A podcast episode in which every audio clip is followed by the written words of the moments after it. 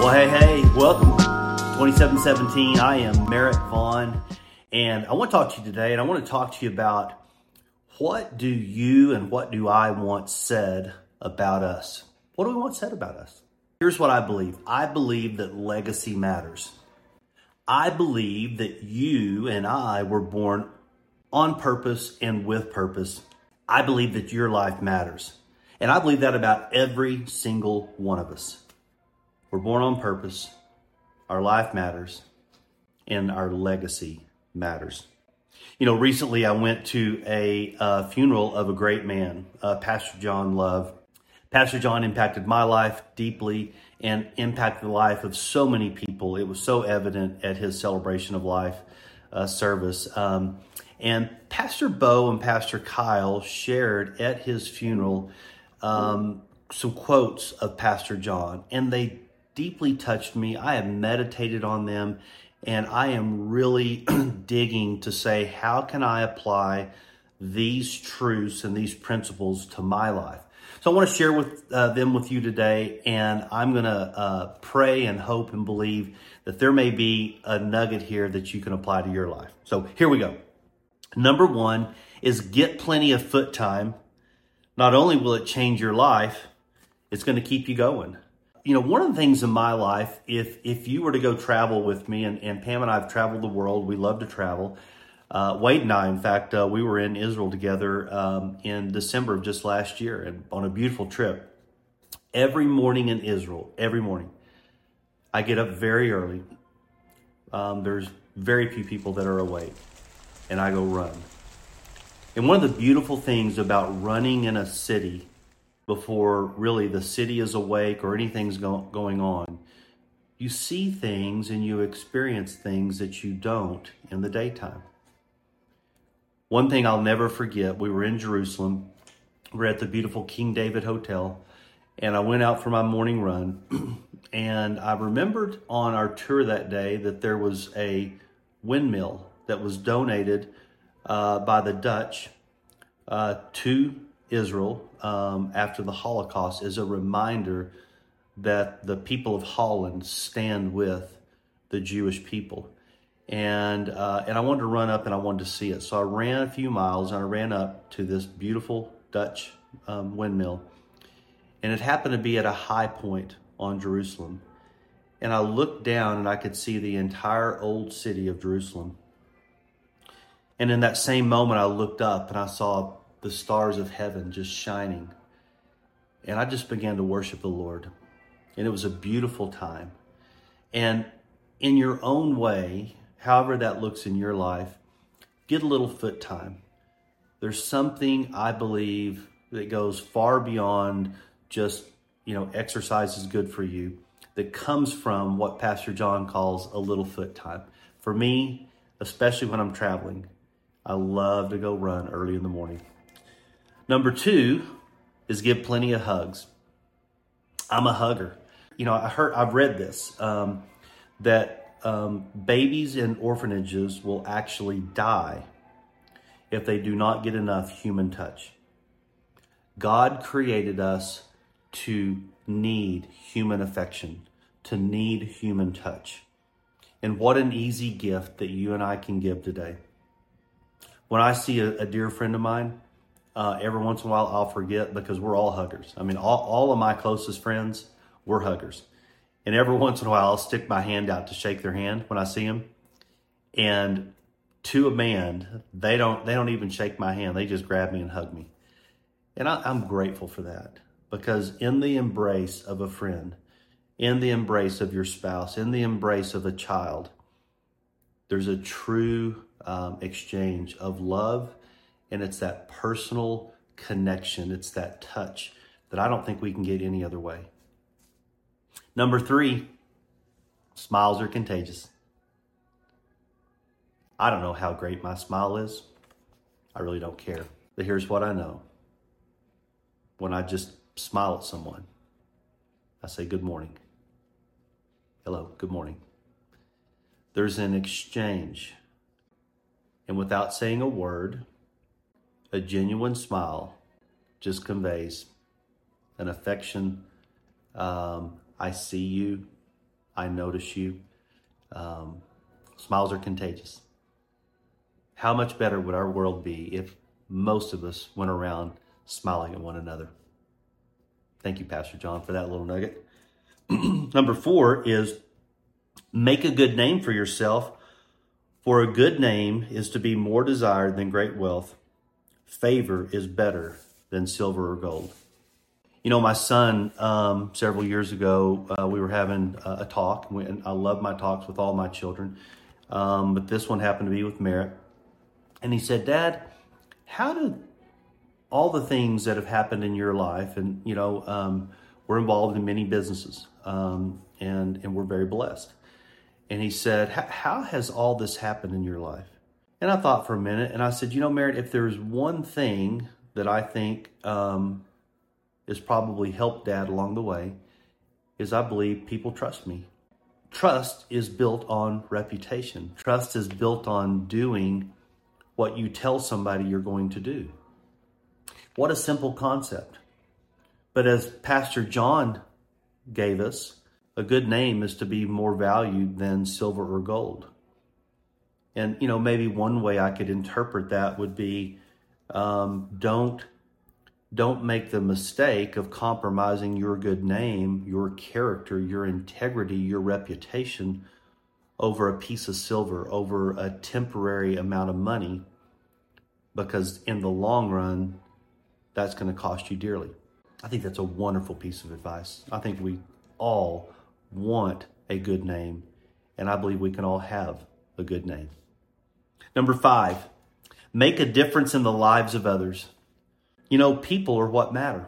In the Bible, it says that the streets of heaven are paved uh, with gold.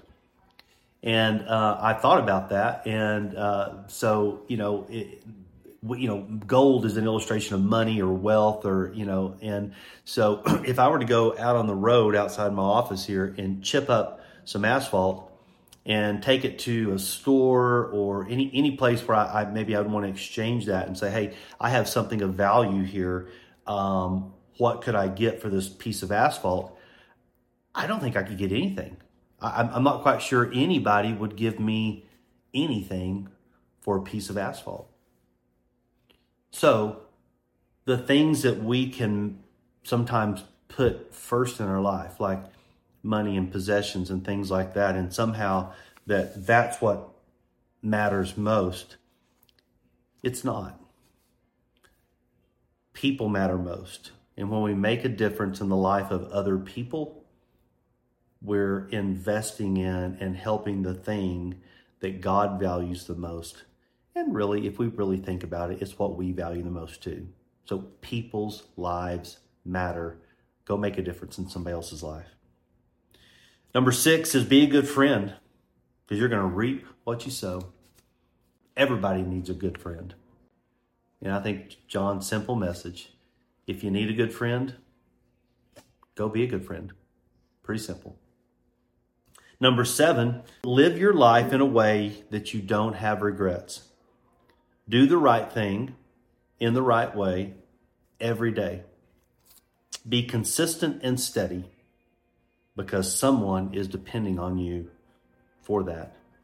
I think we've all had things in our life, I know I certainly have, that I regret, that I wish I hadn't done. I, I, I, I can tell you this in, in my life, in my life, you know, please don't, don't hear me say that I live a perfect life because I do not. Um, self-reflection, repentance, um, you know, hey, I'm, I'm, I apologize. I'm sorry. I, I think I said something in a way that uh, wasn't what I wanted to say, and I just want to apologize if it came across this way. These are things that I have to say at, at times, right? I mean, so uh, I, I, I still have some regret, but but I do want to say this. Um, there was a my the point in my life when when I received Christ. what happened in my life, and and I think people that have made Jesus the Lord of their life, you can relate to this, that my wanter changed, my desire changed. And so what happened before was I would do bad, and I I didn't particularly, you know, think well of myself uh, about some things I did. but it, it was different. Today, as a believer in Christ, as somebody that's made Jesus the Lord of his life and that has been in a pursuit of, of trying to become more godly for a very long time now.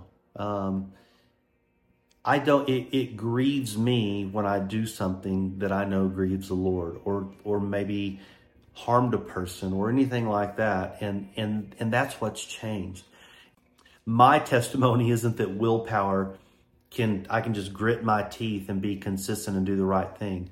My testimony is once I made Jesus the Lord of my life, once I began to surround myself with other people, like-minded people that were morally and, and their faith was based on the same values, then I began to be able to become way, way, way more consistent. So if you're in a place where maybe you're fighting that, um, I think if you can get around some people uh, that can help you in that, uh, I for me, when I made Jesus the Lord of my life, that was when everything changed. Okay, we're almost done. Number eight, don't give up on people because they're worth it. I don't know if there's a whole lot to add to that. People are worth it. Don't give up on them, even when sometimes it's hard. Number nine, two more. Number nine, and this one, I don't know, maybe it's my favorite. It takes a long time to become an old friend. Always look for the best in others and be willing to overlook a lot of stuff. You know, I've heard it said that I want people to judge me by my intentions, but yet I judge others by their actions. If you have a dear friend, especially somebody you've been friends with for a while, they're going to say something, they're going to do something, and you know, it's going to be out of character or whatever. Overlook that stuff. I think sometimes communication, um, it, at least in my life, um, has been a real key to it to where, you know, maybe the next day or two, hey man, can we go grab a little bit of coffee um, and just unpack maybe what the offense was or what happened. You know, I've got a handful of friends in my life that have been around for a very, very long time. I've got some friends in my life that have been around for a while, for, for quite a while. Um, and I don't want anything to come between us. And I am willing to overlook a lot of stuff. Because once I get to know you, once I get to know your character, um, I don't want to lose that relationship. And it does. It takes a really long time to become an old friend. And I want some old friends. Thank, thank you, Pastor John, for that great advice. One last thing, and it's scripture. Always reach for more and finish well. 2 Timothy 4 6 through 8 says, For I am already being poured out like a drink offering, and the time for my departure is near. I have fought the good fight. I have finished the race, and I have kept the faith. Now there is in store for me the crown of righteousness, which the Lord, the righteous judge, will award to me on that day, and not only to me, but also to all who have longed for his appearing fight the good fight. Finish your race. Keep the faith. As we wrap up, I just want to remind you your life matters. We need you. I need you. Your family, your friend group, your, your work environment, this world. God is depending on you. Finish. You were born on purpose and with purpose. You have greatness in you. You have a great destiny that you were created for. Finish well. We love you guys. This is 2717. God bless. We'll see you next time.